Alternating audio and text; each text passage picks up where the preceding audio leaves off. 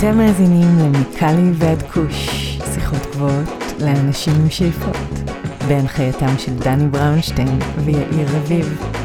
הנה, הנה זה מגיע.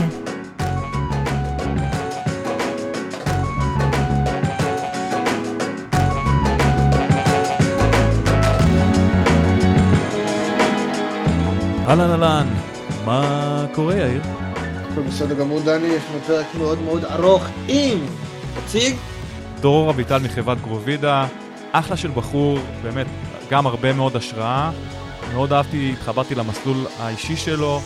כאמור, עובד בתעשיית הקנאביס בפורטוגל, עם הרבה מאוד סיפורים על מה שקורה שם, על תרבות הקנאביס, על תרבות פורטוגלית באופן כללי, וגם על מה זה EU-GMP, מה זאת תקינה אירופאית, אה, ועוד כל מיני נושאים מעניינים שטרם דיברנו עליהם בתוכנית. אז אני מציע שנקפוץ לפרק ונקשקש קצת הרבה אחרי. אז זהו דרור אביטל. מקאלי ועד כוש, יש לנו היום את דרור אביטל. בוקר טוב, ערב טוב, דרור, מה שלומך? ערב טוב, שלומי, שלומי מצוין, טוב להיות פה, כיף לשמוע אתכם. תן לנו אוריינטציה גיאוגרפית, איפה אנחנו תופסים אותך בעולם היום? אני עכשיו נמצא בפארו, דרום פורטוגל, זה במרכז של החוף הדרומי של פורטוגל. אה, בעצם זה אזור כזה חדש שמתפתח בו גידול קנאביס, יש פה כמה חברות אה, חדשות שצצות אה, מרחבי העולם, כולל כמובן נציגות מכובדת של חבר'ה ישראלים. ואנחנו גם הקמנו פה מתקן לפני כשנתיים, התחלנו לגדל. אחלה אקלים, אחלה vibe, סך הכל כיף פה. נשמע לא רע בכלל, אנחנו תכף נגיע לדבר על המתקן הזה. אה, רק להשלים, אני נמצא בלוס אנג'לס, קליפורניה, ויאיר שותפי להנחיה נמצא בתל אביב, ישראל. מה קורה? שלום. בסדר גמור, תחילת החודש שעבר הייתי ב... בפורטוגל, הייתי, הלכתי לבקר במתקן של Tilray אצל אה, מדיקיין. איזה כיף שם, אלוהים אדירים. יפה, אז תכף נדבר על הקשר הפורטוגלי, בכלל לקנדה ולישראל. אז בוא נתחיל מהקל אל הכבד ברשותך, דרור. ספר לנו על הרקע המקצועי שלך, ומה בעצם הוביל אותך להיכנס לתעשיית הקנאביס? טוב, אני אגרונום, בוגר הפקולטה לחקלאות. התחלתי את ימיי המקצועיים יותר בפרויקטים של פיתוח בינלאומי במדינות עולם שלישי, התעניינתי מאוד בעוני כבד, ב... בייצור מזון בעולם המתפתח אה, ובעשייה מהסוג הזה. אה, אז מצאתי את עצמי מסתובב כמה שנים בתחום הזה, בזמן שאני גובר ביותר ויותר עניין לגבי המדע שמאחורי גידול מזון ובכלל גידול צמחים. אה, בשנים האחרונות, והייתי אומר בערך מ-2016, התחלתי להתעניין ויותר, ויותר בשוק של הקנאביס, שזה כיום הדבר בערך הכי חם שיש בחקלאות העולמית. אין, אין עוד הרבה גידולים שזוכים לכזה חשיפה וכזה עניין, אה, אז כמובן שגם אני נתפסתי. מה הביא אותי לגדל דווקא קנאביס? האמת שהזדמנות. היה לי הזדמנות מעולה להיכנס פה בפורטוגל, אה, וזה גלגל אותי לפה. יפה, נשמע סיבה מספיק טובה. אז בואו תפרק לנו את זה שנייה, מה זה בעצם גרובידה ואילו שירותים אתם מספקים כיום? אז ככה, גרובידה זה חברה שהיא בעצם לובשת אה, שני כובעים. מצד אחד אנחנו חברה יצרנית, ש, שמייצרת פרחים ומייצרת חומר גלם למיצוי, אותם אנחנו מוכרים ללקוחות בגרמניה ואנגליה, וזה הקו המסחרי הראשי של החברה. מעבר לזה אנחנו בונים uh, פרויקט שאנחנו קוראים לו The European Cannabis Hub, שזה בעצם uh, אתר ש... שיהיה בו גישה להרבה מאוד שירותים שחברות קנאביס ולא קנאביס uh, ירצו להשתמש. אני אתן דוגמה, מקום שיכול לעשות uh, שירותי מעבדה, מבחני זנים, רישום של כל מיני מוצרים אה, באיחוד האירופי לחברות שהן מחוץ לאיחוד האירופי. אה, אנחנו מדברים עם הרבה מאוד חברות שהן ספקיות של, של כל מיני מוצרים נלווים, על לעשות אה, ניסויים במוצרים שלהם לשוק היותר רחב. כלומר, אנחנו רוצים לבנות מקום שהוא גם מקום לשיתוף פעולה לכל רוחב התעשייה הבינלאומית, ובעצם לעזור לאנשים להיכנס לשוק האירופי שהוא עכשיו נכנס, וגם מקום שהוא ממש איזשהו hub של, אה, של brainstorming, של, של סיעור מוחות, בקשר ל, לעתיד התעשייה. אז אנחנו יוצרים מיקום פיזי שיאפשר את כל זה בעצם. איזה סוג של מיקום פיזי? זאת אומרת, דיברת על האב, זה, זה סוג של, זה המשרדים שלכם? זה בעצם המקום שאתם מגדלים בו? איך זה בדיוק אמור לעבוד? לא, אז לגרוביידה בעצם יש שני אתרים, יש לנו את האתר ייצור שלנו, שזה נמצא ב, באזור של עיר שקוראים לה מון קרפצ'ו, וכ-15 קילומטר משם יש לנו עוד אתר, שבו יש מפעל שאנחנו בונים, מפעל EU-GMP, אה, בגודל 2,500 מטר. האתר עצמו יושב על, על חלקה של כמעט 100 דונם, ואנחנו רוצים להפוך את כל המקום הזה להאב, עם כל מה שזה אומר. כרגע פונים אלינו בעיקר סטארט-אפים ו- וחברות שהן נותנות שירותים, כדי להתיישב באזור הזה, שכמובן יש שם גם הרבה יותר קל להשיג רישיונות, כי כבר יש את האבטחה ויש את החסות, אז uh, משהו שקצת מזכיר פרקי תעשייה שיש בישראל. וזה הכל לסבר... הולך להיות סביב קנאביס? כאילו כן, זאת המטרה המוצהרת? אנחנו בעצם רוצים או לתת שירותים לחברות קנאביס שכבר יש להם מוצרים והם רוצים uh, לרשום אותם או להכניס אותם לשוק האירופי, או למשל לתת שירות לחברות קוסמטיקה גדולות או, או כל חברה אחרת שתרצה לשלב קנאביס בתוך המוצר שלה, ולנו את היכולת הטכנולוגית בעצם להתאים להם את הפורמולציה שתתערבב עם המוצר הקיים שלה, אם זה קרמים למיניהם בתחום הקוסמטיקה, קפסולות ג'ל ש, שנרשמות כנוטרצוטיקלס ואפשר לשלב בהם אה, קנבינואידים מסוימים. יש המון רעיונות.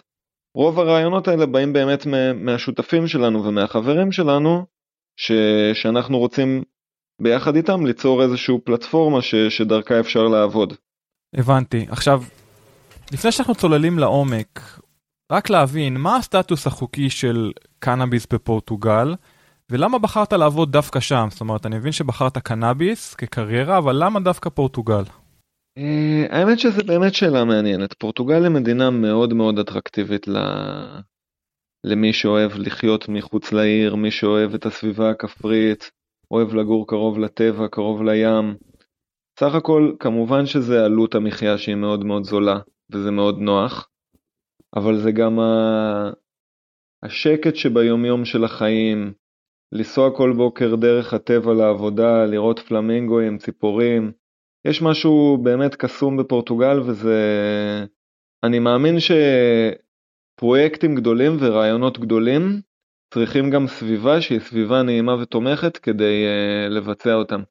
ואני יודע על עצמי ברמה האישית שאני לא הייתי מצליח לבנות משהו כמו גרובדה בסביבה שהיא, שהיא, לא, שהיא לא אטרקטיבית מבחינתי, ושאני לא נהנה מהיום יום בה. אז זה ככה בקטנה רק על פורטוגל, עכשיו אני אחזור להתחלה של השאלה שזה הסטטוס החוקי של הקנאביס בפורטוגל. Yeah. אז בערך לפני 12 שנה פורטוגל החליטה ש, ש, ש, לעשות דיקרימינליזציה בעצם למרבית הסמים. זה אומר שהם אה, בעצם הכריזו ששימוש עצמי, שימוש אישי בקנאביס ובסמים אחרים אינו עבירה פלילית ואי אפשר לפתוח תיק פלילי בעקבותיה. זה לא אומר שקנאביס חוקי, עדיין מכירה של קנאביס היא בלתי חוקית בפורטוגל, אבל הגישה הזאת של דקרימינליזציה בעצם הוציאה את, ה, את האלמנט הפלילי מ-99% מה, מהצרכנים. רק בשביל להבין, אז מותר לגדל קנאביס בפורטוגל אך ורק למטרות ייצוא? אסור בעצם למכור את הקנאביס הזה לאוכלוסייה מקומית? נכון מאוד, אז כיום יש, יש uh, תהליך של רישום תרופה של קנאביס בפורטוגל, התהליך נפתח לפני כשנה וכרגע טילריי הם באמת החברה היחידה ש, שקיבלה אישור, uh, זה נקרא ACM, uh, Marketing Authorization. בגדול, בצורה מאוד מאוד שונה מישראל שבה הרופא ירשום קנאביס למטופל ולקנאביס, או לפחות אחרי הרפורמה, למטופל יש אפשרות להגיע לבית המרקחת ולרכוש כל מה שהוא רוצה על פי דעתו, על פי שיקולו, במערכת שהיא סוג של שוק חופשי, בפורטוגל השיטה תעבוד שונה. ואני אומר תעבוד בלשון עתיד כי היא עוד לא ממש עובדת. כל חברה תרשום מוצר כמוצר בפני עצמו, והרופא יצטרך לרשום למטופל את המוצר הזה. באיזשהו שלב יתחיל עניין של גנריות. כלומר ש, שחברות ייצרו תרופה שהיא זהה לתרופה של חברה אחרת ותיכנס תחת אותו מרשם. אבל כרגע טילריי הם החברה היחידה שיש להם... אה, אבל מה, מוצר זה זן? זה יפה, זו שאלה טובה שעדיין לא ברורה לגמרי. טילריי רשמה מוצר אחד בלבד, לא רשום עליו את שם הזן. מוצר זה לא זן, אבל זן זה חלק מהמוצר. זן, זן בשיטת גידול מסוימת שעבר תהליך מאוד מאוד ספציפי ונותן תוצאות מעבדה מאוד ספציפיות, הוא מוצר. שנייה, אז בוא, אז בוא, על, על פי האיחוד אז האירופי. כאילו, אז ה- ה- המוצר לא נקבע על פי זן, אלא אני יכול ללכת יותר על פי התוצר הסופי, כאילו אם זה ה-COA, אז זה המוצר? בדיוק. אני לא, אני לא, אני לא בקיא ב... בוא נגיד בכל הפרמטרים של תהליך רישום מוצר, אני בטוח שבשלב מסוים צריך גם להגיש דברים שקשורים לזן עצמו, אבל בוא נגיד ככה, הזן הוא לא העניין העיקרי. אם, אם בישראל ה- ה- ה branding מת, מתמקד על שם הזן, זה לא יעבוד ככה באירופה. אז בעצם מה- לא יהיה לך שום בידול. נכון, בינתיים זה נכון. תראו, אנחנו מדברים על תעשייה שהיא מאוד מאוד בחיתוליה. כרגע ל- למטופל אין, אין בחירה בעצם באף אחת כמעט, מה- תן לחשוב אם אני לא טועה, לא, נכון, באף אחת ממדינות אירופה שבה מטופלים מקבלים מרשם מהרופא, הם ילכו אך ורק לאותו בית מרקחת שהוא שלח אותם, ושם יהיה מוצר אחד בלבד, שהם יוכלו לקחת עם אותו מרשם. כלומר, אין, אין, אה, אין אלמנט של בידול עדיין. מעניין, מצד אחד אה, נשמע כאילו פורטוגל היא פרוגרסיבית בגישה שלה לסמים, מצד שני די פרימיטיבית בגישה שלה לקנאביס לפחות ל... לא, לך. הם, הם, הם פרוגרסיביים בגישה שלהם לסמים, והנושא של קנאביס רפואי הוא רק מתחיל להתפתח שם, אין פה משהו אחר פה.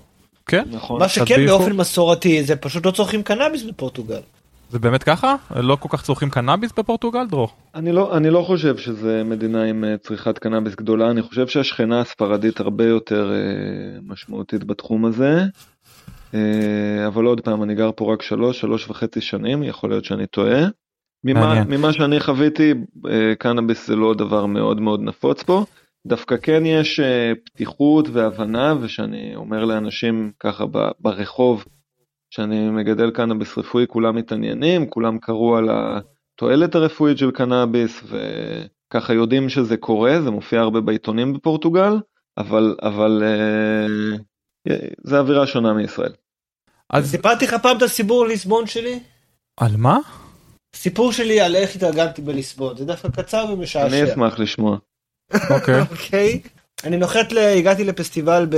בפורטוגל, נוס, לפני איזה חמש שנים אני חושב, משהו כזה. אני, בכל מקום שאני מגיע אני מצליח להתארגן מאוד מהר. אני מגיע לליסבון, ואני רק קונה זבל אחרי זבל אחרי זבל אחרי זבל. לא מצליח להתארגן. ואז אני קולט ואני מדבר עם אנשים ו... ואני מבין שפורטוגלים לא מעשנים כאילו מדברים שם על אחוזי צריכה של סביב 3-4 אחוז. וואו, נמוך מאוד. כן, אז uh, פתחתי גוגל מפס, uh, חיפשתי אם יש חנויות מקבילות לחנויות גידול בישראל, וגיליתי שיש. נסעתי 45 דקות לאיזה פרבר, הגעתי שם לבעלים של החנות גידול, הצגתי את עצמי, התחלנו לדבר, אמרתי לו, בן אדם, אני חייב עזרה, חייב עזרה. ו...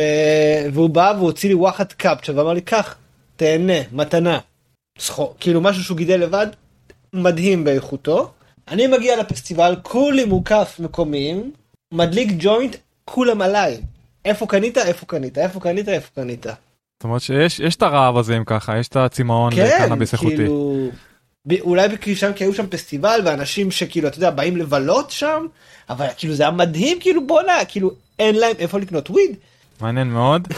אז דרור, חזרה שנייה לנושא שלנו. מה מייחד את מתקן הגידול שלכם בהשוואה למתקנים אחרים בפורטוגל או מחוץ לפורטוגל?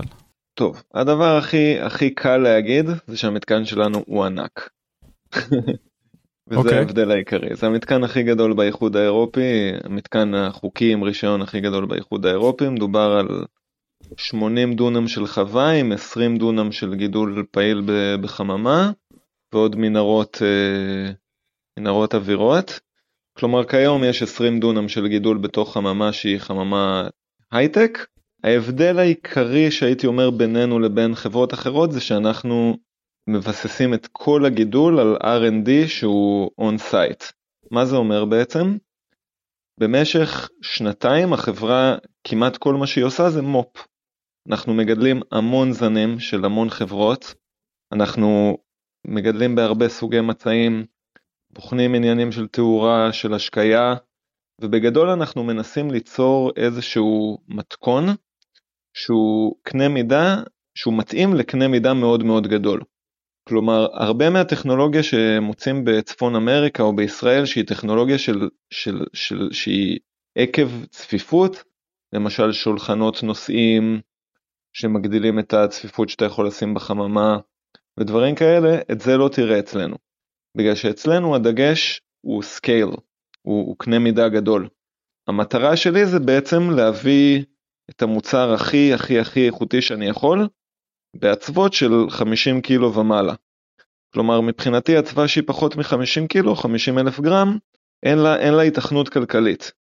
ולכן המתקנים שאנחנו רואים בארץ, ואנחנו מגיעים הרבה לארץ אה, לסיורים ולעבודה עם השותפים, בעצם קטנים מדי בשבילנו. האצוות שלהם קטנות, החדרי פריחה קטנים. לנו העלות השולית של לעשות בדיקות מעבדה לכל זה ולהכניס את זה לשוק, אם זה אצווה שהיא פחות מ-50 קילו, זה פשוט לא שווה. אז הייתי אומר שהדבר העיקרי שמייחד את המתקן שלנו זה קנה מידה, והעובדה שבמשך שנתיים אנחנו בשלב של מו"פ, בניגוד להרבה חברות אחרות שבאו, הביאו כמה זנים שהם הימרו עליהם ככה, והם רוצים להיכנס ישר לשוק. יאיר, אמרת משהו? כן, כי הגודל הצבא של המינימום 50 קילו זה די אותו דבר גם בישראל, כאילו עם כל הבדיקות מעבדה ואישורים, לפחות מזה לא שווה ממש לעשות את זה. תראה, בישראל עכשיו גדלים וגדלים וגדלים. האמת שיש גם הבדל בין מהי הצבא בישראל ומהי הצבא באירופה. בעצם הצבא באירופה חייב שהיא תיכתף באותו יום, שהכל יקרה איתה באותו יום ושהיא גם לא תחלוק חלל עם, עם הצבא אחרת. בארץ אפשר לעשות איחוד אצוות. שזה משהו ש, שמאפשר להם בעצם להגדיל. אבל, אבל זה לא בדיוק הנושא. תראה, אצלי כל חדר פריחה הוא 2,000 מטר מרובע, אני חושב שזה די uh, אומר הכל. עוד משהו? לא לקצור באותו היום זה טירוף. סליחה יאיר, לא שמעתי טוב? שלא לקצור חללים כאלה באותו היום זה חתיכת uh, עבודה. נכון, אז בעצם כדי לקטוף 2,000 מטר מרובע ביום, ולהכניס את כל האצווה הזאת כאצווה אחידה, שנכנסה לחדר בייבוש ביחד, יצאה ביחד, כל אחד מהפרחים שלה הוא כמה שיותר שווה, זה, זה דורש פרוצדורות שהן שונות מהפרוצדורות שאנחנו נתקלים בהן ב- בישראל או בארצות הברית. והרבה מהעבודה שעשינו בגרובידה בשנתיים האחרונות זה, זה להכין, זה בעצם להכין את זה. מדהים. הבנתי, אז בכל זאת אתם מגדלים בפורטוגל, שזה אזור גיאוגרפי או אקלימי דומה לישראל. אז מהם ההבדלים העיקריים בגידול קנאביס באזור אגן הים התיכון בהשוואה לאזורים גיאוגרפיים אחרים בעולם? אגן הים התיכון מתאפיין, המאפיין הכי ברור שלו זה קיץ חם ויבש וחורף קר ורטוב.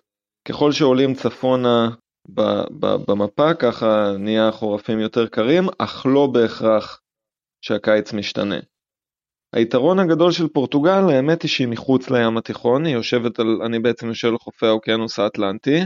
האוקיינוס מהווה איזשהו בופר, בגלל שהטמפרטורה של האוקיינוס קבועה כמעט לאורך כל השנה, בניגוד לים התיכון שהוא מאוד חם בקיץ ומאוד קר בחורף, הרוח מהאוקיינוס שומרת על טווח טמפרטורות אחיד. מה שיוצא מצב זה שבפורטוגל, או לפחות בפארו אצלי, הקיץ פחות חם מישראל, החורף פחות קר מישראל, הימים פחות חמים מבישראל והלילות פחות קרים, כל זה כי האוקיינוס, שהוא בטמפרטורה קבועה, אה, מגן עלינו מהשינויים ש... שבדרך כלל נוצרים מהקרינה. האזור של פארו וטווירה שאנחנו נמצאים זה אזור מאוד מאוד uh, מפורסם לגידול חממות, בעיקר לפטל, תותים, מוכמניות ודברים כאלה, ו- והסיבה לזה זה בעצם ה- היכולת לגדל את הגידולים האלה עשרה חודשים בשנה. אני רק אגיד את זה גם עוד פעם על אגן הים התיכון, שבעצם אנחנו מדברים פה על אקלים שהוא משתנה מאוד לאורך השנה, אבל הוא יוצר ממוצע די טוב. כלומר שאתה בדרך כלל צריך להתמודד עם הקיצוניות. מה זה הקיצוניות? אנחנו מדברים על חודשיים בשנה עם אה, לילות קרים, ועל בערך שלושה חודשים בשנה עם אמצע יום מאוד חם. המערכות בקרת אקלים שלנו בעצם דואגות למזער את, ה, את ההפרשים האלה ככה שאנחנו כל הזמן נשארים בתוך איזשהו טווח שהוא מוסכם. אז סך הכל נשמע כאילו אתה גר באזור שמבחינה אקלימית הוא די ידידותי בכלל לגידולים חקלאיים ולקנאביס בפרט, לא? כן, כמה כן, חודשים לגמרי. חמים מדי אמרת? סליחה? שלושה חודשים חמים מדי? זה בערך שלושה חודשים חמים, כן, זה בערך משהו כזה, מאמצע מאי עד אמצע אוגוסט. מה, יפה. מעל 35? תראה, אצלי בחממה לא מגיע למעל 35. ב- בעיקרון לאורך החוף גם לא מגיע כמעט אף פעם, נוציא את היום אחד בשנה שיכול להיות חריג. ככל שנכנסים לתוך היבשת, אז, אז בהחלט מגיעים למספרים האלה ויותר. אבל אני, אני היעד שלי זה 18 בלילות ו-30 בימים. יפה. אז כאמור, השוק האירופאי נחשב למחמיר מאוד מבחינה רגולטורית בהשוואה לזה בצפון אמריקה. אז תסביר לנו בעצם מה זה EU GMP ומהם היתרונות והחסרונות הן ליצרנים והן למטופלי הקצה. תראו, באיחוד האירופי המטופל הוא, הוא כרגע לא ממש חלק מהמשוואה. כלומר, המטרה של חברה שהיא מוציאה אצווה היא שיסמנו את כל ה tick box שצריך מבחינת בדיקות מעבדה ו-COA והאצווה משוחררת. גם הלקוח, הקניין, שהוא בעצם, ה... הוא בעצם המפיץ, ה distributor, הוא זה ש... ש... שמעביר את זה הלאה, כמעט ולא אכפת לו מה... מהנראות של הפרח, מהאיכות, מהריח, מכל המדדי האיכות האלה שהם כל כך חשובים לנו בישראל ושהם כמובן מאוד מאוד חשובים בשוק הצפון אמריקאי. השוק האירופאי הוא ממש ממש בתחילת דרכו. קשה גם להכליל בין המדינות השונות. בגרמניה יש מספר אה, מדינות, states, בתוך גרמניה, ולכל אחת מהם יש uh, חוקים שונים בקשר להפצה ומכירה של קנאביס רפואי. אני אחזור רק לבסיס על מה זה EU GMP. EU GMP זה בעצם תקן של תרופות, שהוא מלווה את, התרופה מתהליך הייצור שלה עד למסירה מהבית מרקחת למטופל. עכשיו, ה-EU GMP בעצם מגדיר את כל, כל התהליך הבירוקרטי ש... שצריך לעשות. ה-EU GMP לוקח כרפרנס משהו שנקרא פרמקופיה. פרמקופיה זה בעצם המדריך איך לייצר תרופה מסוימת על פי רגולטור מסוים. אז יש פרמקופיה אירופאית ויש פרמ... לקנאביס, ויש פרמקופיה גרמנית לקנאביס שיותר מפורטת. יש פרמקופיה שוויצרית לקנאביס, ששם למשל היא מרשה CBD עד 1%, THC עד 1% ללא מרשם. אז ככה יש מדינות שונות עם פרמקופיה שונה, לאנגליה אין פרמקופיה לקנאביס, עדיין עובדים על זה. אז ה-GMP לא קובע מה הערך, הפרמקופיה, הפרמקופיה קובעת מה הערך שצריך אה, להגיע אליו, ה-GMP אה, מגדיר את התהליך. אני אסביר שנייה גם איך, איך בעצם חברות תרופות מסורתיות עובדות ואז, ואז אה, זה יסביר את זה יותר טוב. מפעל GMP שמייצר תרופות למשל פרצטמול, אקמול וכאלה, הוא קונה, קונה חומר גלם שנקרא API, שזה בעצם החומר הפעיל. חוץ מזה הוא קונה כל מיני ממסים וכל מיני חומרים אחרים שהוא מכניס לטאבלט. אצלהם באתר יש המון המון המון בדיקות איכות כדי לוודא שכל החומרי גלם מתאימים, מערבבים את הכל, מכניסים למכונה, יוצאים קפסולות, אורזים את זה, וזה בעצם התהליך ייצור תחת GMP, EU GMP. מה שהרגולטור מנסה לעשות בקנאביס זה לקחת את התהליך הזה ולהרכיב עליו קנאביס. כלומר לקחת uh, משולש ולדחוף אותו לחור עגול. זה לא קל, לאף אחד. הייתי אומר שהאתגר העיקרי ב-EU GMP, כדי okay. אוקיי. לרשום את אותה תרופה, את אותה תרופה שדיברנו עליה, יש תהליך שנקרא ולידציה. ולידציה של התרופה. חלק מהוולידציה זה stability studies, מבחני יציבות. כלומר, כדי שאני אקרא לפרח שלי תרופה, אני צריך לגדל את אותו זן באותם תנאים, במשך שלוש הצוות שונות, להכניס את כל הדבר הזה למערכת של אה, מקררים ותנורים וכל מיני ריאקטורים ששומרים על התנאים אה, קבועים, ואחרי שלושה חודשים, שישה חודשים, תשעה חודשים, לשלוח את אותם פרחים לבדיקות, ולראות שהכל שווה במשך כל התהליך. וואו, מאתגר מאוד, לא? stab... זה מאוד מאוד מאתגר, התהליך של stability studies הוא באמת אחד הגורמים הגדולים, המגבילים הגדולים בתעשייה. בישראל אגב, היק"ר מקבלים שכל מוצר חדש שלא נעשה עליו שום study, יכול לקבל אוטומטית אה, חיי מדף של שישה חודשים, ופשוט לצאת לציבור. כלומר שחברת קנאביס בישראל מציגה זן חדש, אין לה יותר מדי עבודה לעשות. בזמן שהתהליך שלנו להכניס זן חדש זה בערך שנה וחצי. אז זה כמובן גורם מגביל. תהליך הוולידציה שהתחלתי להזכיר אותו קודם, מעבר ל stability studies הוא כולל המון המון דברים שהם גם כוללים את המתקן וגם כוללים את המוצר. אני אתן לכם דוגמה, מיפוי אקלים בחדרי ייבוש. לפזר אה, סנסורים של כל, בכל פינות החדר, בתקרה, ברצפה, בין המגשים, בכל מקום, לבצע את תהליך הייבוש, ואחרי זה לעקוב אחרי הסנסורים ולראות ש, שהאקלים בחדר היה אחיד, כלומר שהמגשים שנמצאים בסוף החדר מקבלים את אותם תנאים של המגשים שבהתחלת החדר. זה דברים שבעולם התרופות הם, הם ממש סטנדרט, הם ברורים מאליו, בעולם הקנאביס הם, הם לא היו ידועים לרובנו לפני. הבנתי. אז בכל זאת לא, מה... לא, לא, דני, אתה לא הבנת. בוא, אני אגיד, בוא, אני אתן לך עוד איזה... תסביר לנו, יאיר, תסביר לי מה שלא הבנתי. תודה, יאיר. אוקיי, יש לך פה עולם שלם של יועצים וציוד ועניינים סביב ה-EU-GMP הזה, זה טירוף.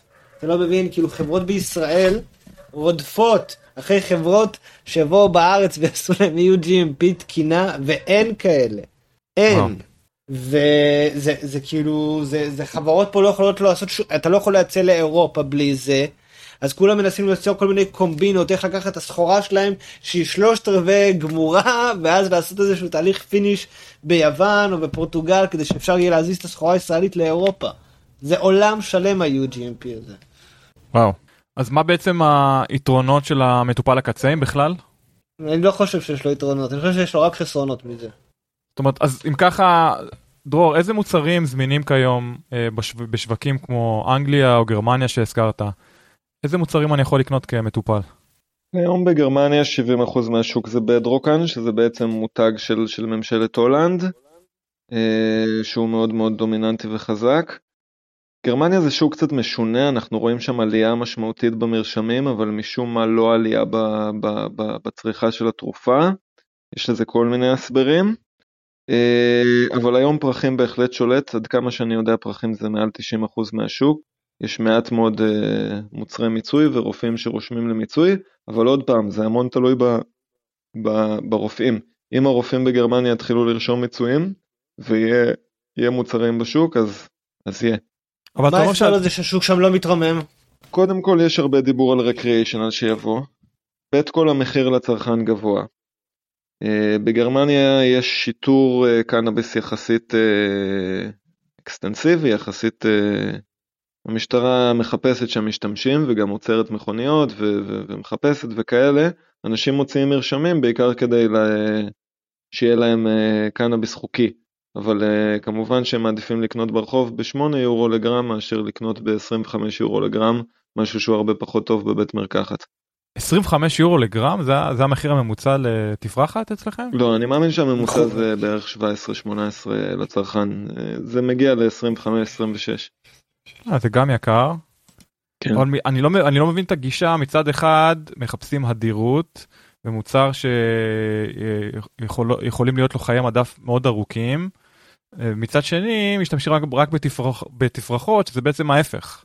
כאילו תפרחת היא הכי רגישה אה, לאחסון, היא פחות הדירה ממיצויים ומוצרי קנאביס אחרים. איך זה מסתדר הגישה הזאת. זה לא מה שהצרכן רוצה, דני, זה מה שהרגולטור רוצה, זה לא אותו דבר. לא, אבל אם הרגולטור רוצה אדירות, אני מבין, הרגולטור רוצה אדירות וניקיון במוצרים, אז אין בעיה, תאשר מוצרים. הצרכן מעולם לא רוצה אדירות. הצרכן רצה פרח טוב, הצרכן רצה פרח טוב, זה טו.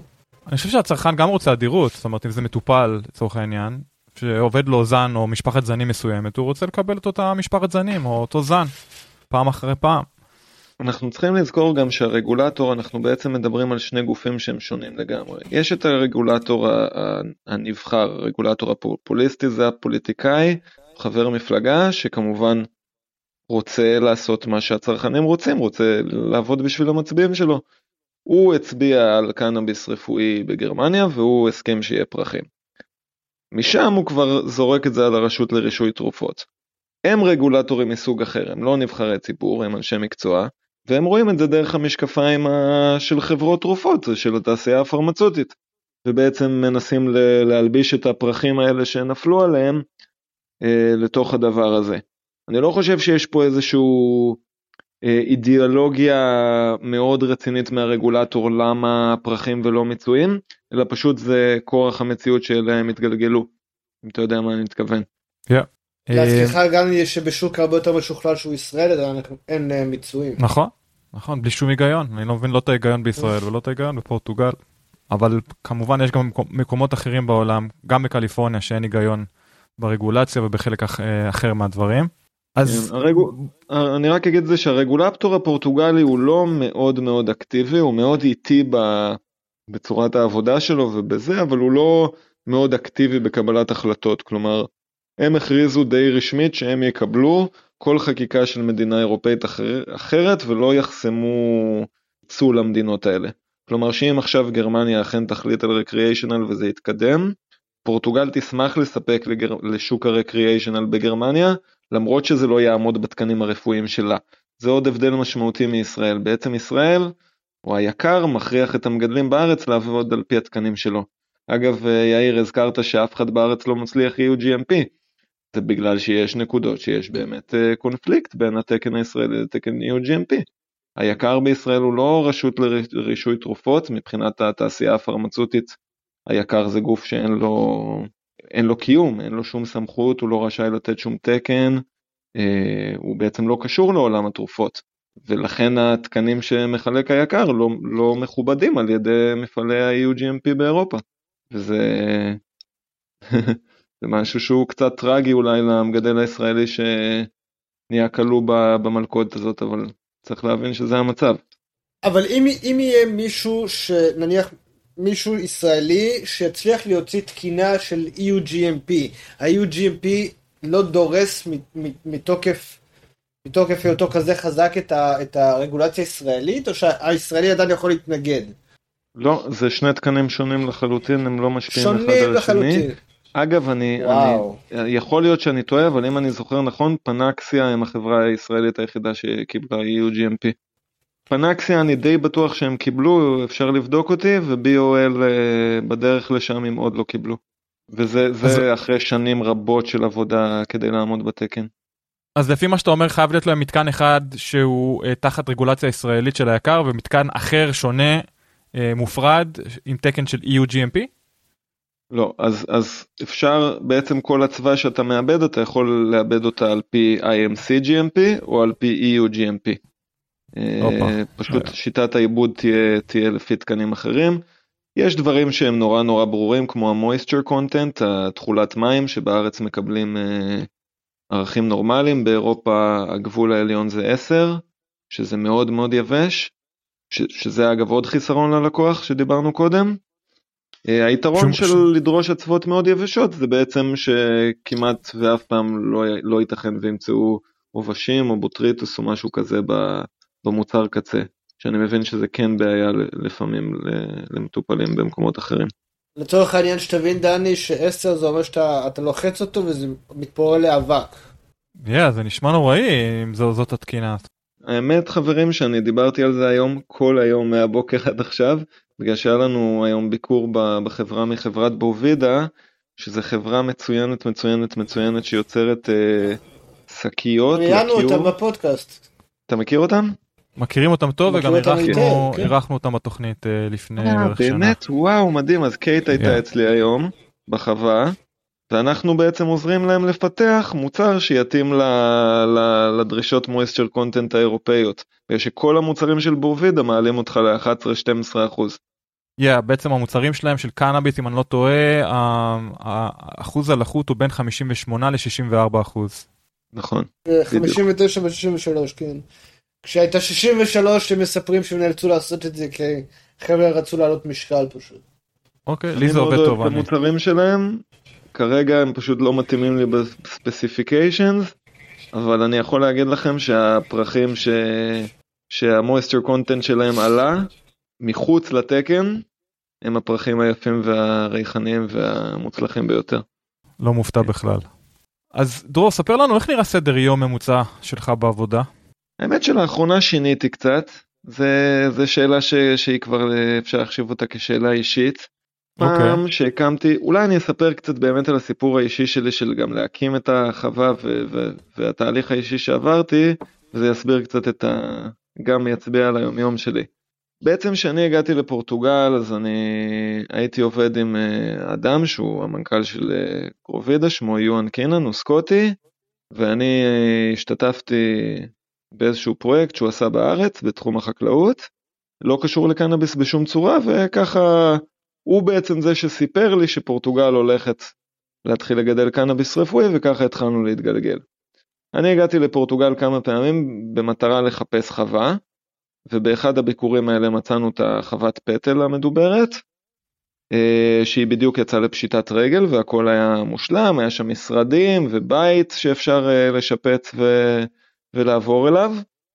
ובעצם זה היה השלב הראשון, קנינו את החווה, שיפצתי את הבית, ופשוט התחלתי לשלוף פטל קוצנים מחממה של 20 דונם בעצמי. בשלב הזה התחלנו להבין איך נקים את החברה, מי יהיו השותפים, עניינים של כסף, אחוזים וכאלה. כשעברנו את זה, התחלתי לגדר את המקום וככה ממש להכין את, ה... את השטח. בשלב מסוים אני עזבתי את, ה... את החווה ועברתי לגור ליד הים, עברתי לגור בחוף של פארו, והחליף אותי אדון אבנר מוסלי, שהוא עד היום מנהל את האופרציה אצלנו בחווה, והוא גר שם. בשנה הראשונה בעצם כל הזמן הייתי עסוק בלבנות את המתקן. זה התחיל מלשרטט את המתקן, לעצב את המתקן, לקבל את כל החומרים, אם זה פלסטיקים, צינורות, הדליות, תאורה, חשמל, ופשוט לעשות כל ההרכבה. ככה שהשלוש שנים שלי פה מאוד מאוד השתנו. בשנה הראשונה התעסקתי כמעט אך ורק בבנייה, בשנה השנייה התעסקתי כל הזמן בגידול, הייתי מבלה כאילו ממש מאז שהמסכים נפתחים, שזה בערך בשבע וחצי בבוקר, הייתי מבלה איזה חמש שעות עם הצמחים, הולך לארוחת צהריים, חוזר להיות עם הצמחים, ומבלה כל הזמן עם הצמחים. היום, בשנה הזאת, כבר למדתי לקחת צעד אחורה, אז הבוקר שלי נראה אחרת לגמרי, אני קם ככה עם הזריחה, שותה קפה, עושה טיול ב- ביער עם הכלב, טיול ארוך, מסתכל על הלוז, מסתכל במערכת אקלים של החממה לראות מה, מה התנאים, איך עבר עלינו הלילה, אם לא היה איזה הפתעות, וככה אני מגיע לחווה יותר מאוחר, נותן לאנשים להתחיל את הבוקר שלהם לבד, בלי הבעל הבית על הראש, דבר ראשון. אה, ובעצם הרבה מהשנה האחרונה שלי היה לתת לפורטוגזים המקומיים את האמון לנהל בעצמם ולהוביל את החברה בעצמם, כי המטרה שלי ב- ב- ב- ביצירה של גרובידה זה ליצור חברה פורטוגזית ברת קיימא. בעצם לא באתי להישאר בחברה עכשיו 20 שנה, אלא אני רוצה ללמד את האנשים, ליצור את הצוות הנכון, ליצור את, ה, הווייבים הנכונים, את, ה, את כל הידע, פרוצדורות, וככה למקם את כולם בעמדות שלהם, ולאט לאט לשחרר. כמה עובדים יש בחברה אגב? יש לנו 44 עובדים, שמתוכם 36 בצוות של, שלי, שזה ה production. חוץ מזה יש פיננסים, רגולטורי, כוח אדם. איך תרבות העבודה בפורטוגל? זו שאלה מעניינת, זה היה חוויה לימודית. הפורטוגלים הם ביצועיסטים מאוד מאוד טובים. כלומר, כשמדריכים אותם ומבקשים מהם לעשות משהו, הם עושים עד הסוף, הם לא חותכים פינות, הם... יש בהם משהו מקצועי שמעריך את העבודה שלהם. מצד שני צריך לזכור שדברים שלנו הישראלים הם ברורים מאליו, כמו, תראה, למשל שעות של ארוחת צהריים בפורטוגל זה פשוט דבר קדוש, כאילו אתה רואה שאם ב-12 וחצי צריך לצאת להפסקת צהריים, ב-12 וחצי 0-0, כולם ללא יוצא מן הכלל, גם דוקטור לרוקחות שיש לנו בחברה שהוא בן אדם מאוד מאוד בכיר, לא משנה מי הוא יושב, גם אם זה לקוח, גם אם זה משקיע, 12 וחצי הבן אדם קם והולך לאכול. לא משנה מה קורה. שעה זה שעה. זה ראוי להערצה. לגמרי. כן. ובכל זה שאני מוצא את עצמי בערב אחרי שלא אכלתי כל היום, זה בדיחה, זה נורא. גם אני. אז זה, זה דוגמה למשל לפער תרבותי מסוים. היה, היה, לנו, היה לנו קצת קשיים בהתחלה, הישראלים הם, הם אנשים מאוד מאוד ישירים, מאוד... אה, חוצפנים, תגיד את זה ככה. חוצפנים, זה לא, זה לא בדיוק חוצפה, אני רואה את זה יותר כמו ישראלים מתעצבנים מהר ונרגעים מהר. Yeah. הם ממהרים לכעוס ולריב והם גם ממהרים לשכוח מה, מהכעסים. הפורטוגלים, אגב... אם אתה מעליב אותם, זה, זה לא משהו שיעבור אה, עוד שעה בגלל שתגיד אה, סליחה. זה משהו שיישאר. הם יזכרו לך את זה, אתה אומר. כן. סך הכל, אנחנו באמת ברי מזל, יש לנו צוות מעולה, אני בקשר הדוק פה עם החברות האחרות. זה יכול להיות שאם תראיינו אחד מהישראלים האחרים שמתנהל פה בפורטוגל ויגיד לכם דברים אחרים לגמרי על המקומים, אבל אני בצד שלי אצלנו בחברה, חייב להגיד שהחבר'ה מאוד מאוד מקצועיים, עושים ממש ממש טוב את תפקידם. חסר לי יוזמה, זה משהו שכן. אוקיי, okay. יוזמה. דיברת על, הישראל... דיברת על הישראלים, כמה ישראלים עוד יש בחברה אם בכלל, וכמה ישראלים אחרים יש בתעשיית הקנאביס בפורטוגל, אם אתה יודע. אצלנו בחברה כיום זה רק אני ואבנר מוסלי, אה, שהוא בעצם מנהל את האופרציה ואני הדירקטור של הייצור. הוא מנהל את מרבית העובדים. אה, ואת הפעילות היומיומית. פה באלגרב לדעתי בקנאביס יש בערך שמונה ישראלים מפוזרים על שלוש חברות, וסך הכל בפורטוגל יש בטח 20-30 ישראלים, תלוי בתקופה.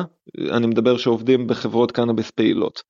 חוץ מזה yeah. כן. יש הרבה חבר'ה יזמים, חבר'ה שעכשיו מתחילים, שיש להם איזה pre-license, שמגייסים כסף, אותם אני פחות מכיר. אה, אבל בוא נגיד ככה, מתוך עשר חברות פעילות כיום בפורטוגל, לדעתי בשבע או שמונה יש ישראלים שעובדים.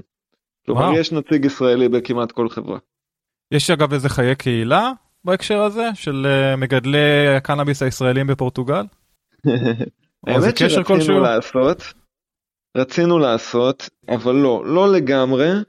זה, זה תלוי, יש את החבר'ה שהם בעצם שכירים של חברות אחרות, ואותם אני פחות מכיר, והם גם הרבה פעמים מתחלפים. כי הם כזה באים להקמות וכאלה אז אני פחות מכיר. Okay. בוא אוקיי. נגיד החבר'ה שהם, שהם שותפים בעסקים אנחנו בקשר ממש ממש קרוב. כאילו כל פעם שכזה מקבלים עוד, עוד איזה נייר ממשרד הבריאות או איזה רישיון ישר מודיעים. אנחנו מנסים ממש לעזור אחד לשני. אז כן יש פה שיתופי פעולה שיתופי פעולה אני, אני לא אתחיל להעלות שמות עכשיו אבל הישראלים בפורטוגל שהם שותפים פה בחברות הם כולם אה, כולם בקשר טוב. אגב, הזכרת קודם שביקרת, יאיר, אתה הזכרת שביקרת בפורטוגל את אחת החברות פה, שהם באמת uh, עשו עכשיו הישג עצום עצום עצום של לקבל את ה-EU GMP, ואני חושב ש, שבאמת שמגיע להם כל הכבוד. ענק ענק ענק. Uh, אני מדבר על מדיקיין. כן, עשו שם עבודה מדהימה. שהמתקן שם יפהפה, מאוד מאוד מרשים. יש להם מתקן מדהים, אני חושב שהם גם חבר'ה מדהימים, כל מה שנותר לי זה, זה להצדיע להם ו... וגם ללמוד. יפה, אנשים אז... טובים. אנחנו מפרגנים מאוד הישראלים בפורטוגל אה, אחד לשני. ברשותך, אני רוצה לעבור לכמה שאלות אישיות. איך אתה צורך את הקנאבי שלך, ומהם המוצרים או הזנים האהובים עליך ביותר? שאלה טובה. אני תמיד הייתי בן אדם של חשיש. לא יודע אם זה קשור לזה שאני ירושלמי. יכול להיות. אבל על זה גדלנו בבית. ועד היום זה נשאר. אז כן. מאיפה מביאים חשיש כאילו? מהגבול עם מרוקו או יותר uh, מכינים לבד uh, מהביומש, מהמוצרים שלכם? זהו, אז אנחנו לא, לא מכינים ממשהו אצלנו, כרגע אין, אין ממש אפשרות ל, לעשות דברים כאלה. Uh, גם יש כאן כל מיני חבר'ה ממש מגניבים בחוות משלהם, אי שם בהרים של פורטוגל בין הגבעות, ש, שמגדלים דברים מדהימים וגם מכינים מחשיש למיצויים לכל מיני דברים ממש מעניינים וממש טובים. Okay. אה, אוקיי. אז גם משם יש את ה social clubs בספרד שזה ה cannabis clubs שזה שעה נסיעה מפה פחות משעה נסיעה וזה זיל הזול וזה ממש איכות טובה וזה vibe טוב כיף ללכת לשם. אז זה כזה קצת רחוק אבל עדיין אה, כיוון אה, ראוי. מה העיר הספרדית הקרובה ביותר לאיפה שאתה נמצא? אה, סביליה זה כאילו הגדולה אבל יש את וולבה שהיא בדרך ושם גם ה social club. סביליה זה שעתיים נסיעה ווולבה זה שעה. אז איך אתה צורך את החשיש שלך זה בספליף זה בבנק זה ב... ג'וינטים, כן ג'וינטים. ג'וינטים אוקיי. ספליף. יפה. וזהו, האמת שלאחרונה יצא לי גם לנסות uh, כאלה כל מיני שמנים, טיפות על הלשון וכאלה. אהבתי מאוד, אני חושב שיש לזה המון עתיד, במיוחד ל... אני חושב שעישון, טוב, הר, הרבה מסכימים על זה, אבל עישון זה ייעלם וייעלם מעולם. מסכים? אז uh, כן. אני פחות מסתדר עם וייפורייזרים, פשוט לא נעים לי, לא טעים לי, לא יודע. יכול שלא ניסית את המכשיר הנכון עדיין. לגמרי יכול להיות, אני אשמח להמלצות כמובן. אה, זה לא לכולם, זה לא לכולם. אני, אני דווקא, באותו אחד שדווקא אני כן מעדן, אני לא מעשן כמעט אף פעם, אני מה זה לא זה, העישון לדעתי רק מתחזק. הוא מתחזק של העישון אצלך? אני אומר לך, אני רואה מלא אנשים שהיו ב vaping והם חוזרים לעישון. מעניין. מעניין מאוד. בישראל אתה מדבר ספציפית, יאיר? כן, כן, כן, זה השוק שאני חשוף אליו. אוקיי. טוב, אה, בישראל אה, רק אה, במאמר מוסגר, בסוגריים, להגיד שרוב עולם האידוי הוא אידוי של פרחים, לא אידוי של מיצויים וחשיש. אז יכול להיות שגם פה יש הבדל בין אה, תרבות האידוי בישראל לתרבות האידוי בצפון אמריקה, שכוללת גם dabbing, גם עטי אידוי וכולי וכולי. כן, אבל בהתייחסות ספציפית לאידוי של הפרחים, ראיתי תנועה קדימה, כאילו של אידוי, ועכשיו מאוד מאוד חזק אחורה. מעניין. נדבר גם על זה בעתיד. אז דרור, אילו שחקנים אחרים אתה מעריך בשוק הקנאביס האירופאי, ולמה? האמת שזה באמת שאלה טריקית, כי הייתי אומר שאין הרבה מדי. יש כמובן את מדיקן, שתיארתי אותם קודם, חברת קנאביס הראשונה שקיבלה EU-GMP, חברה במעמדם, יש את טילריי שלקח להם ארבע שנים של אה, מבדקים לעבור את התקן הזה, אז וכמובן שמדובר על, על חברה בסדר גודל אחר. חוץ מזה טרה ורדה שמייצאת לארץ מפורטוגל ויש להם מוצר מצוין, חברה מאוד אהובה ואני מעריך אותה פה בפורטוגל, מעריך את פועלם ואת מוצרם. אבל הייתי אומר שאין לי איזה השראה גדולה ככה בשוק האירופאי, השוק האירופאי הוא מאוד מאוד קטן והוא מאוד מאוד בחיתוליו. אני מקבל הרבה השראה מ... יותר דווקא מהכיוון האקדמי והכיוון של, של מחקרים שנעשים בארץ ובעולם, ו... לקדם את הפיתוח של תרופות אה, קנבינואידיות מאושרות FDA או תרופות סופיות כמו סאטיבקס, תרופות ש... שמיועדות לקהל יעד מאוד מאוד ספציפי אה, ושעשו עליהם את כל המחקרים הקליניים כדי להתאים אותם בעצם למחלה הזאת. אני חושב ש... שזה עולם הקנאביס זה ממש דלת ענקית שנפתחה ועכשיו כולנו מתרגשים לראות מה נגלה. בשוק האירופאי קשה לי לחשוב על מישהו שאני מעריץ. אוקיי. אגב, יש מישהו בשוק הצפון האמריקאי או הישראלי שאתה מאוד מעריך או מעריץ בהקשר הזה? אני, אני מאוד מאוד אוהב את שיח בתור חברה בישראל. אני חושב שה, שהדרך שלהם היא דרך אה, יפהפייה. אה, על כל אחת ואחת מהחברות אפשר להגיד דברים כאלה ואחרים. אני מאוד מאוד אוהב את פועלם של שיח, אני גם מאוד מאוד מודה להם על זה שהם עזרו לי בצורה שהיא ממש אה, מדהימה במשך השלוש-ארבע שנים האחרונות שהייתי במסע הזה. אה, כמובן בלי שום אינטרס, הכל מאהבת אדם, אהבת קנאביס, אהבת uh, התחום. ואני חושב שזה הדרך הנכונה. סך הכל אנחנו כולנו אנשים שאנחנו בתחום הזה בגלל שאנחנו אוהבים את זה, זה לא... זה לא בשביל הכסף או בשביל משהו כזה, אז... אז... הייתי מסייג את זה קצת, כי היו, היו פה כמה אורחים שהייתי אומר שההגדרה הזאת לא בדיוק נופלת עליהם או תפורה עליהם, אבל אני מסכים איתך שרוב האנשים, לפחות האורחים שהיו פה בתוכנית, הם כן בתעשייה הזאת בדיוק מהסיבות שאתה מציין. כן, תראה, גם אני לא בן אדם קנאביס קלאסי. אה, לא, לא באתי מהתעשייה, זה לא, אז אני חייב להודות, זה לא היה חלום חיי לגדל קנאביס. זה, זה משהו שבא על הדרך, וככל שאני מגלה את העולם הזה יותר, ככה אני מגלה כמה זה מרתק, כמה יש ללמוד, כמה עוד אפשר להתפתח. ו- וזה זה כאילו שני עולמות נפרדים לגמרי, העולם של הקלטיביישן, שהוא כל כך לא חקור וכל כך, uh, יש כל כך מעט ידע עליו. אני לא בטוח שרוב האנשים מבינים מה הפער בידע היום בין ייצור קנאביס לייצור עגבניה, אבל בעגבניה אנחנו יודעים כל דבר ודבר הכי קטן על הצמח, ועל קנאביס בכלל לא.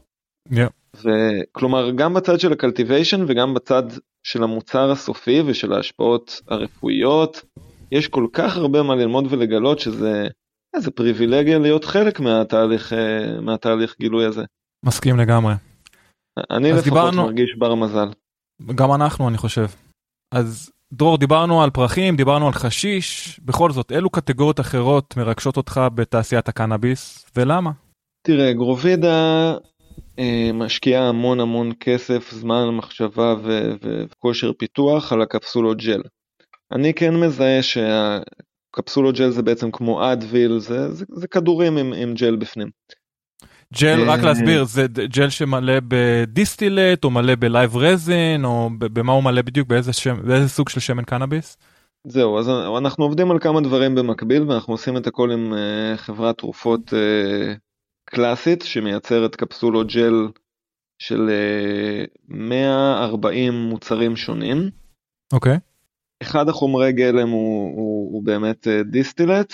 יש, יש כמה דברים ש, ש, שאפשר להכניס ולשלב, או כמה שלבים בתהליך המיצוי שאפשר, אבל די מוסכם שה full spectrum, אה, אה, בקיצור שהשמנים full spectrum אה, אחרי ה winterization והכל הם, ה, הם הדרך לעבוד, ואז אחרי זה אתה, אתה מערבב את זה לתוך החומרים שהופכים את זה לג'ל. החברה שאנחנו עובדים איתה היא מתמחה במיוחד באבזורפשן, בקליטה של חומרים פעילים במערכת העיכול. אחד מהגורמים המגבילים הגדולים ביצירת תרופות קנאביס זה, זה העניין הזה של אבזורפשן. ניקח דוגמה כזאת, אם תבלע עכשיו פרח, זה לא יעשה לך כמעט כלום. ברור. הסיבה לזה שכמעט שום דבר בפרח הזה, המערכת העיכול שלך לא יכולה להפוך לחומר פעיל, וגם מה שכן, זה יהיה במקום, שזה המעי הגס, שאין לך יותר מדי קולטנים אה, רלוונטיים בוא נגיד. אוקיי. הרעיון של כל הקפסולות האלה זה שהחומרים בהם משפרים את התנועה של, ה, של החומרים הפעילים בתוך מחזור הדם וגורמים לה, להפצה של הקנבינואידים כבר מהקיבה, לפני שזה מגיע למעי. עכשיו זה לא משהו ייחודי לקנאביס, בעצם זה משהו שהוא מאוד מאוד נפוץ גם במשככי כאבים וגם בתוספי תזונה. לכן אנחנו מוצאים הרבה מהם בקפסולות ג'ל. אוקיי, שזה בעצם קצת מזרז את ההשפעה, את האונסט? זה... לא, זה לא רק משפר את האונסט, זה מאפשר את הפעולה בכלל. כן, זה, זה מאפשר שהרבה יותר אחוז מהחומר הפעיל באמת יגיע וישפיע על המטופל. או זה משפר את הזמינות הביולוגית, את הביו-אבלביליות. בדיוק, זה ה-bio-availability, יש כאן גם קטע של, של משך הפריסה.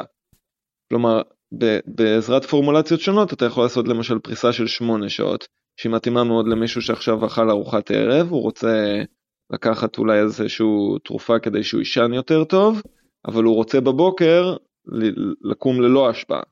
שהוא במצב שונה מבן אדם שלוקח את זה כמשכך כאבים שהוא לוקח שלוש פעמים ביום והוא רוצה השפעה כמה שיותר ארוכה וההשפעה של זה כל פעם יורדת והוא לוקח עוד אחד לחזק. זה, זה דורש פורמולציות שונות, זה מה שאני אומר. יפה.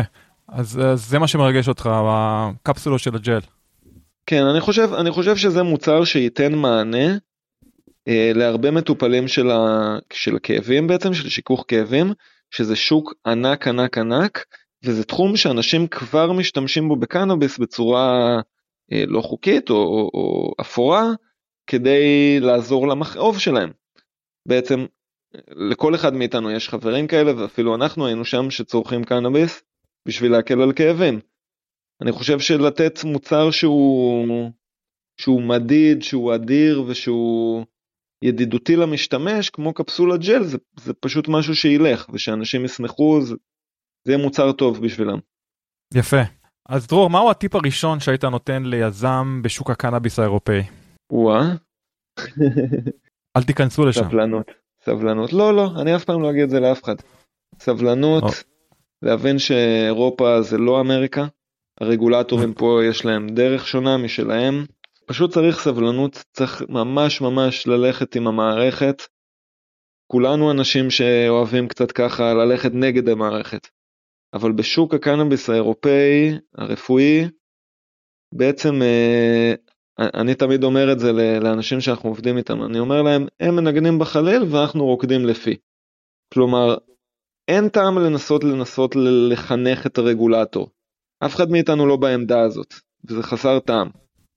ראיתי הרבה יזמים שחשבו שהם יחנכו את הרגולטור, שהם רוצים להביא בשורה של איכות וכאלה. באירופה זה מאוד מאוד קשה, איכות תבוא עם הרקריאיישנל. אני לא חושב שהעולם הרפואי יכוון ל... לפרחים שאנחנו יכולים למצוא היום בצפון אמריקה. Yeah. אז יזם בשוק האירופאי צריך להבין גם מה המוצר שלו ומה השוק שלו. מסכים לגמרי. אז קנאביס ומוזיקה, מבחינתי הם קומבו מנצח, שניהם אלמנטים רפואיים, אלמנטים רוחניים ואלמנטים שמחברים בין אנשים בכל העולם. אז עם או בלי קשר לקנאביס, מה הם האמנים או הלהקות שהשפיעו עליך ועל מי שאתה היום? וואו, טוב, זה מתחיל ברוק הכי בסיסי ש... של הייתי בחטיבה וג'וינטים ראשונים של החיים ורדו צ'ילי פפרס, ACDC, רוק גם יותר כבד, פנטרה ו... ספלטורה, מטאל, כל מה שהיה איך, בימים איך, ההם. אני לא מבין, שנייה שאני עוצר אותך, כאילו, אין לי שום דבר נגד uh, מטאל וכאלה, אבל אני לא מבין איך את החיבור הזה, התרבותי, בין uh, פנטרה, ספלטורה וכל ה-heavy trash metal הזה, לבין שימוש בקנאביס, שאמור להפוך אותך לבן אדם סך הכל הרבה יותר רגוע ושוחר שלום. אתה לא רואה פה את ה... מה זה קשור לשלום? אני לא יודע, אני סתם עכשיו מעלה שאלה. אתה יודע מה מצחיק? שאני שאלתי את עצמי הרבה שנים, האם זה המריחואנה שהעבירה את כל החברים שלי מפנטרה לטרנסים ואחרי זה לבוב מרלי? או, שאלה טובה. או שזה הם עברו והמריחואנה באה איתם. שאלה טובה. לא, יחד אה, זה, אתה, אתה עובר בפלואו קיצוני אחד, בפלואו קיצוני אחר, אבל אתה צריך לקחת למוזיקה שהיא קיצונית בכל מקרה. כן. אצלי לא היה מעבר לרגע עם החברים שלי, אצלנו זה היה מטאל מאוד קיצוני, כאילו, אני חולה על סלאר סמפולטורה עד היום. עשה איתי בהופעת פרידה של סלאר, שהם התפרקו עכשיו, בניו ג'רזי טסתי במיוחד. כן, אה, אבל אתה חייב משהו קיצוני פשוט, זה הטיפוסים עברו מאחד לשני.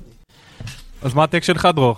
אז גם אני ככה עברתי, היום אני שומע דברים אחרים לגמרי, היום אני שומע אני אוהב את ג'ונו ריאקטור אם אתם מכירים, אני אוהב דברים שמשחקים בין הדאבל האלקטרוני, אה, אבל הרבה, הכל, האמת, אני אוהב, האמת שאני גם אוהב לשמוע מזרחית, במיוחד קלאסית, אה, שירי שבת, דברים יותר ש, ש, של הדת, מושפע מהרבה דברים. אבל אין, אין ספק ש, ש, שמוזיקה זה משהו שמלווה לאורך החיים. אני מנסה יפה. להקפיץ איזה שם טוב ככה שיקפוץ לי, כל מה שקופץ לי זה Juno Reactor, אני מת על הלהקה הזאת, אם אתם לא מכירים תשמעו. אחלה הרכב, אחלה הרכב, כן. האמת שדי ותיק נכון? די ותיקים. כן. מה, Babylon of Dreams? Bible of Dreams, זה היה מדהים, מדהים. בדיוק. אגב מוזיקה, אה, גם הפרחים, הצמחים שלכם מקבלים קצת מוזיקה בצורה כזו או אחרת?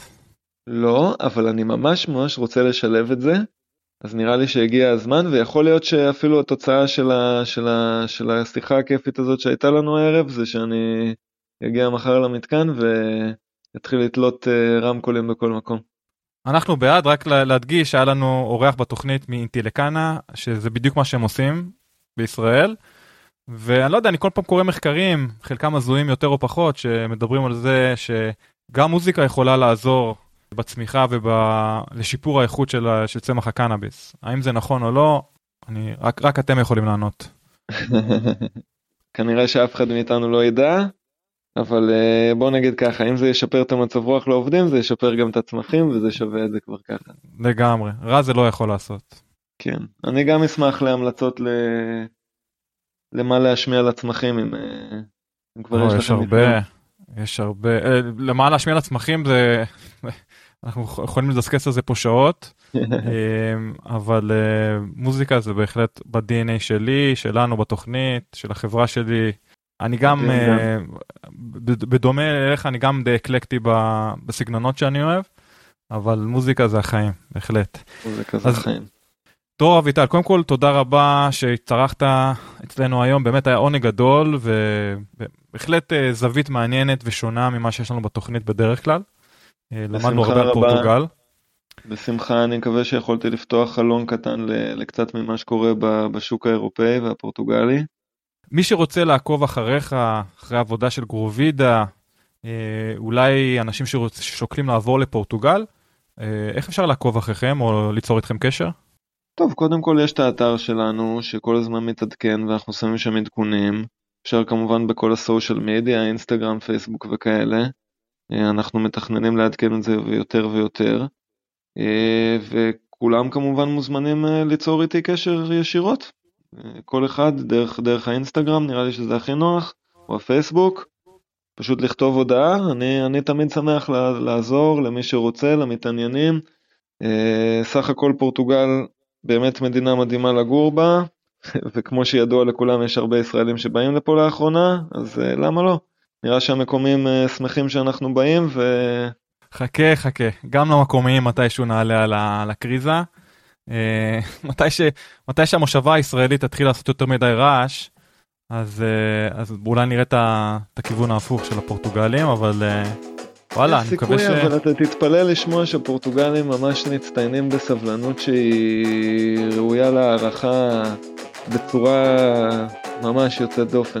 הם אחד העמים הכי סבלניים, הכי אדיבים ו...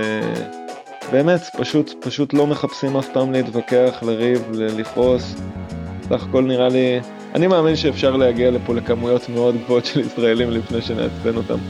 אז קדימה, אם אתם ישראלים ואתם שוקלים על מעבר לפורטוגל, זה הזמן. דברו עם דרור. מוזמנים בשמחה, באהבה. אז שוב, דרור, דרור אביטל, באמת, תודה רבה על הזמן שלך, היה כיף גדול, ובהצלחה רבה בהמשך. חבר'ה, תודה רבה לכם, נתראה בהקדם. יאיר, ערב טוב. דן, בוקר טוב. ערב טוב. אוקיי, אז זה היה דרור אביטל מחברת גרוביידה בפורטוגל. מה אתה אומר, יאיר? מה אני אומר? שהאיש אה, חי לו בסבבה שלו בפורטוגל, הגשים את אה, שאיפותיו, ויפה מאוד, הלוואי על כולנו. רק בהצלחה.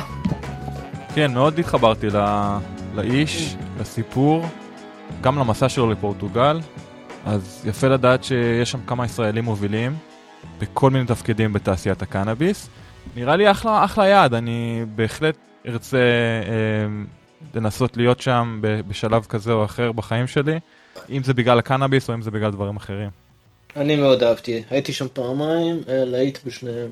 היית בפורטוגל, ביקרת, האם האיכות, איכות הקנאביס שגדל שם, נכון, זה מטעם כביכול חברות קנדיות, או, חב... או באמת הולך להיות מיוצא לשווקים אחרים, אבל מה, מה באמת האיכות בהשוואה לקנאביס שיש בישראל? אני חושב שיש פה נושא של אה, סטנדרטים שונים, כאילו, זה לא עניין של איכות, אלא עניין של מה זה מוצר קנאביס בשבילם. ה-EU GMP, אה, שוב, נשמע לי סירחון טוטאלי לצרכן הקצה. ופשוט, אני אסכם את זה בשורה אחת. אנחנו תמיד מדברים פה על שווקי קנאביס, קליפורניה, ישראל, פורטוגל, גרמניה. בסופו של דבר... אלה שווקי הקנאביס שיש בעולם. לא, נכון, יש עוד כמה שווקים שלא הזכרנו, אורוגוואי, יש עוד כמה, אבל בסופו של דבר, שורה תחתונה, אנחנו לא מדברים על זה מספיק. מי שקובע, מי שמעצב את שוק הקנאביס וקובע איך הוא ייראה, זה הרגולטור.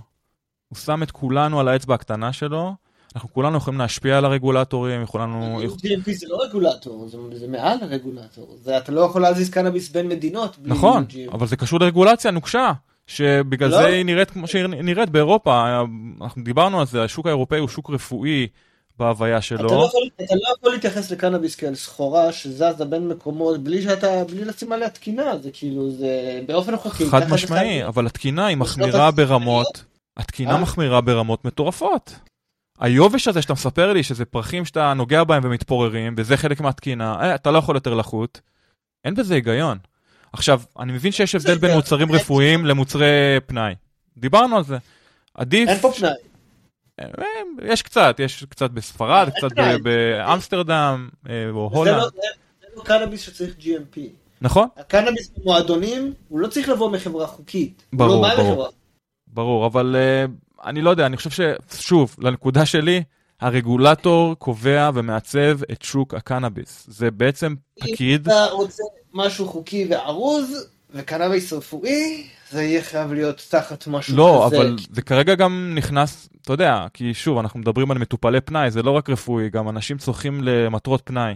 בסופו של דבר, יושב לא, לו פקיד, יושב לו פקיד בחדר, אה, אולי כמה פקידים, וקובעים מדיניות שנגזרת לא בהכרח מעובדות בשטח, אה, נגזרת מכל מיני... הלכת? אני הלכתי על הרגולטור הישראלי, על איך שהשוק היה נראה, ולמה הוא נראה כמו שהוא נראה. ולא רק בישראל, גם באירופה. תקשיב, בתור התחלה בעצם זה שזה EU GMP, זה לא רלוונטי לישראל, אלא אם כן אתה רוצה לייצא מישראל לאירופה. אתה מפספס את הנקודה פה, אני לא מדבר נקודתית על ישראל, אני מדבר על רגולציה באופן כללי. זה לא של... זה תקן תעשייתי סטנדרט להזזה של סחורה בין מדינות. יש לך EU GMP לכל דבר כולל לשמן זית, לסויה, מה שלא תרצה. התקן הזה הוא גם משתנה תוך כדי עבודה. אתה מבין? רק עכשיו זה התחיל בעצם לעשות, זה לא עניין רגולטורי, זה עניין א' של עצם התקן עצמו זה המון, זה כסף גדול, יועצים, עניינים, חברות, ספקים, זה... ככה נבנה תעשייה, אתה רוצה שקנאביס יהיה תעשייה, ככה זה יקרה. אין פה משהו אחר, אבל לא אנחנו מסתכלים, אז שוב, אתה מסתכל נקודתית, אני מסתכל על כמה מדינות. אה. גם קליפורניה כמדינה נמצאת איפה שהיא נמצאת מבחינת תעשיית הקנאביס בגלל הרגולטור, בגלל לא המיסים. לקליפורניה, אז היא לא צריכה שום תקן. אני כרגע מדבר על, עזוב, אתה מדבר, אנחנו, אנחנו כרגע עושים אה, סלט בין אה, רגולציות ומדינות שונות, כי כמו שאנחנו יודעים, פורטוגל יש את הרגולציה שלה, ישראל רגולציה שלה, וקליפורניה. מה שאני מנסה להגיד, שהמכנה המשותף בין כולן, זה שיש רגולטור שקבע חוקים מסוימים, שהם לאו דווקא הגיוניים, הן לשוק הרפואי והן לשוק הפנאי. פה בקליפורניה אנחנו רואים את זה בשוק הפנאי, קורה לנו מול העיניים, זה הכל מתמוטט לנו מול הפרצוף. כי חברות, אין להם כסף, אין להם כסף בשביל לשרוד את, ה, את הדבר הזה. ופורטוגל, או באירופה, או בישראל, אנחנו רואים, שוב, שוק רפואי אה, מאוד מוגבל מבחינת המוצרים שהוא יכול לתת. אוקיי, דיברנו על זה, אין חשיש, אין מצויים, אין, אין גלולות, אין, אתה יודע, דברים שנראים רפואיים יותר, הדירים יותר. אז בזה בעצם אני מסכם את הנושא, שהרגולטור זימבר את כולנו. בישראל לא זיבר. אתכם, זה היקר, זה כל החוקים הלא הגיוניים של קנאביס רפואי בישראל. ה-EU-GMP, אוקיי, יכול להיות שאנחנו צריכים איזו שיטה אחרת אה, להגביל דברים או לפקח על דברים, אבל יש פה הרבה מאוד חוסר היגיון. אה, אין פה הרבה מאוד חוסר היגיון, אני- ואני לא יודע לאן לקחת את זה, באמת, זה מוזר לי שאתה מדבר ככה. כאילו, אלה תקנים, אתה לא יכול למכור קנאביס שיש בו מעל כך וכך אה, יחידות אה, מיקרוביולוגיות. אבל יאיר, אתה הסכמת איתי שאין היגיון בלאסור מכירה של מיצויים לשוק הרפואי בישראל. אתה מסכים איתי על זה? שנייה, בוא, אתה לוקח את זה כמה צעדים קדימה. לא, זה. הרגולטור. הרגולטור החליט, אין מיצויים. א', ה-UGMP, ה-UGMP, הוא בכלל לא קשור לאיזה מוצרים כאלה אתה יכול למכור או לא למכור, אתה- זה לא שאתה לא מוכר דאבים בישראל בגלל EU-GMP. נכון, לא, אני לא לא קושר את זה ל-EU-GMP, אני קושר את זה לרגולציה בארץ, לא קשור ל-EU-GMP. א' זה הרגולציה כדי בכל העולם שהם הגבילו לך את המוצרים ל-20% עם חריגה של 4% למעלה זה כאילו די לא נפוץ. בכל העולם, לא בארצות הברית. תקשיב אתה לא יכול להתייחס לחוקים המקומיים של מדינה כתקינה אה, ברמה של אתה יודע אני לא EU, משווה. יאיר, אני לא משווה, אני רק אומר שרגולטור קובע דברים שקשה לנו אבל אין. לך בקליפורניה את, התקינה הזאת בכלל אתם בכלל לא בעולם הזה של התקינה הזאת אתם נכון. פשוט דילגתם את הדבר הזה. כן, אבל אז אתה, כש, כשיבוא החוק וייתנו לקליפורניה לייצא קנאביס מחוץ לארה"ב, הם יהיו בבעיה, כי אז הם יהיו צריכים לעשות את התקינה הזאת. יכול להיות. לא, ושוב, זה לא יכול להיות, חייב לייצא, להיות. כ- שוב, והשאלה שתישאל, האם, האם אתה מדבר על קנאביס רפואי שצריך להיות נקי יותר, או האם קנאביס לשימוש פנאי, שאולי תהיה לו תקינה קצת יותר, אה, קנאביס נקרא לזה קלילה. לשימוש פנאי, לא, אין דבר כזה קנאביס לשימוש פנאי שזז בין גבולות כרגע. כרגע אוקיי? לא. כאילו, כרגע לא, קנאביס, נכון. זה- דיברת על לא- מצב היפותטי שקליפורניה תייצא, זה היפותטי לגמרי כרגע.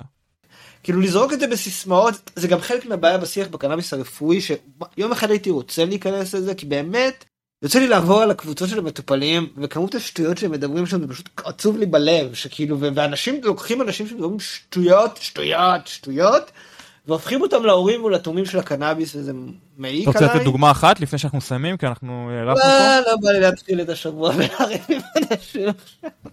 למשל עכשיו שהם אה, מטופלים מעלים כל מיני דרישות שהם רוצים למשל אה, להוריד את ההקרנה, אוקיי? בלי להבין שמה המשמעות של להוריד את ההקרנה למוצר ארוז שהולך לשבת באריזה חצי שנה, אוקיי? במיוחד עם כל התקינה של איך הקנאביס אה, זז בישראל, אבל זה עוד נניח בסדר, כאילו זה מאוד מאוד לגיטימי לבקש שיהיה מסלול נפרד שהוא לא מוקרן, או למכור ישירות מצנצנות, יש לזה מיליון ואחת פתרונות.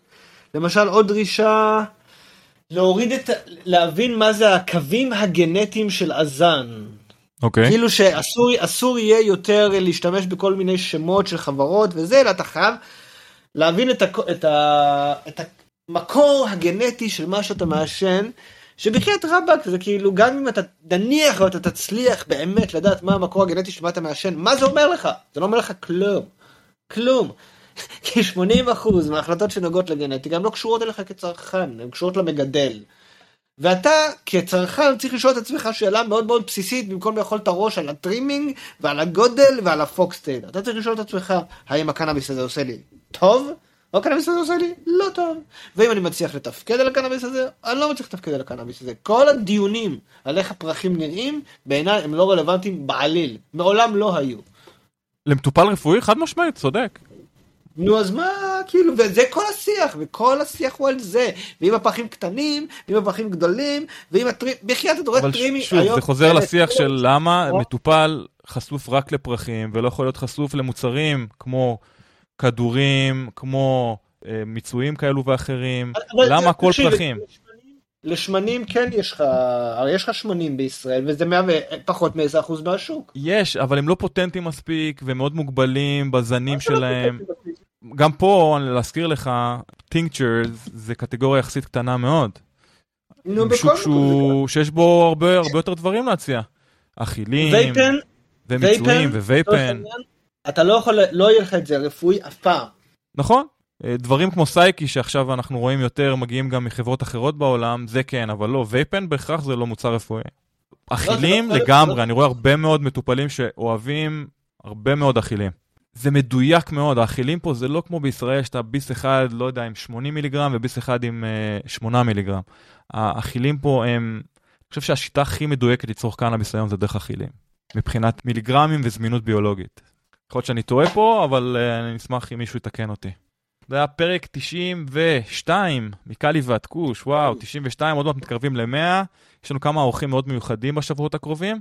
אז תודה שהייתם איתנו, מקאלי ועד כוש, פרק 92, שיהיה אחלה שבוע, יאיר.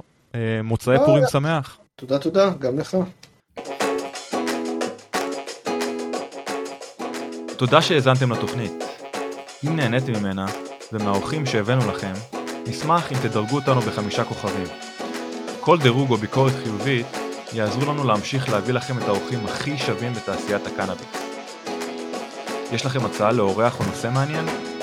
נשמח לקבל בקשות והצעות לגבי נושאים או אורחים שמעניינים אתכם, המאזינים שלנו. אנא כתבו אלינו ל- From Kali to Push at gmail.com From Kali to Push במילה אחת at gmail.com אנא אל תיקחו את האינפורמציה שמוגשת בתוכנית כעצות רפואיות או עסקיות. צרו קשר עם הרופא שלכם או כל גוף רפואי מורשה אם אתם מעוניינים לצרוך קנאביס לשימוש רפואי. התוכנית נעשית מתוך אהבה ותשוקה לצמח הקנאביס, אך אינה מעודדת קנייה לא חוקית של מוצריו. תודה על ההאזנה, נשתמע בקרוב. צ'או.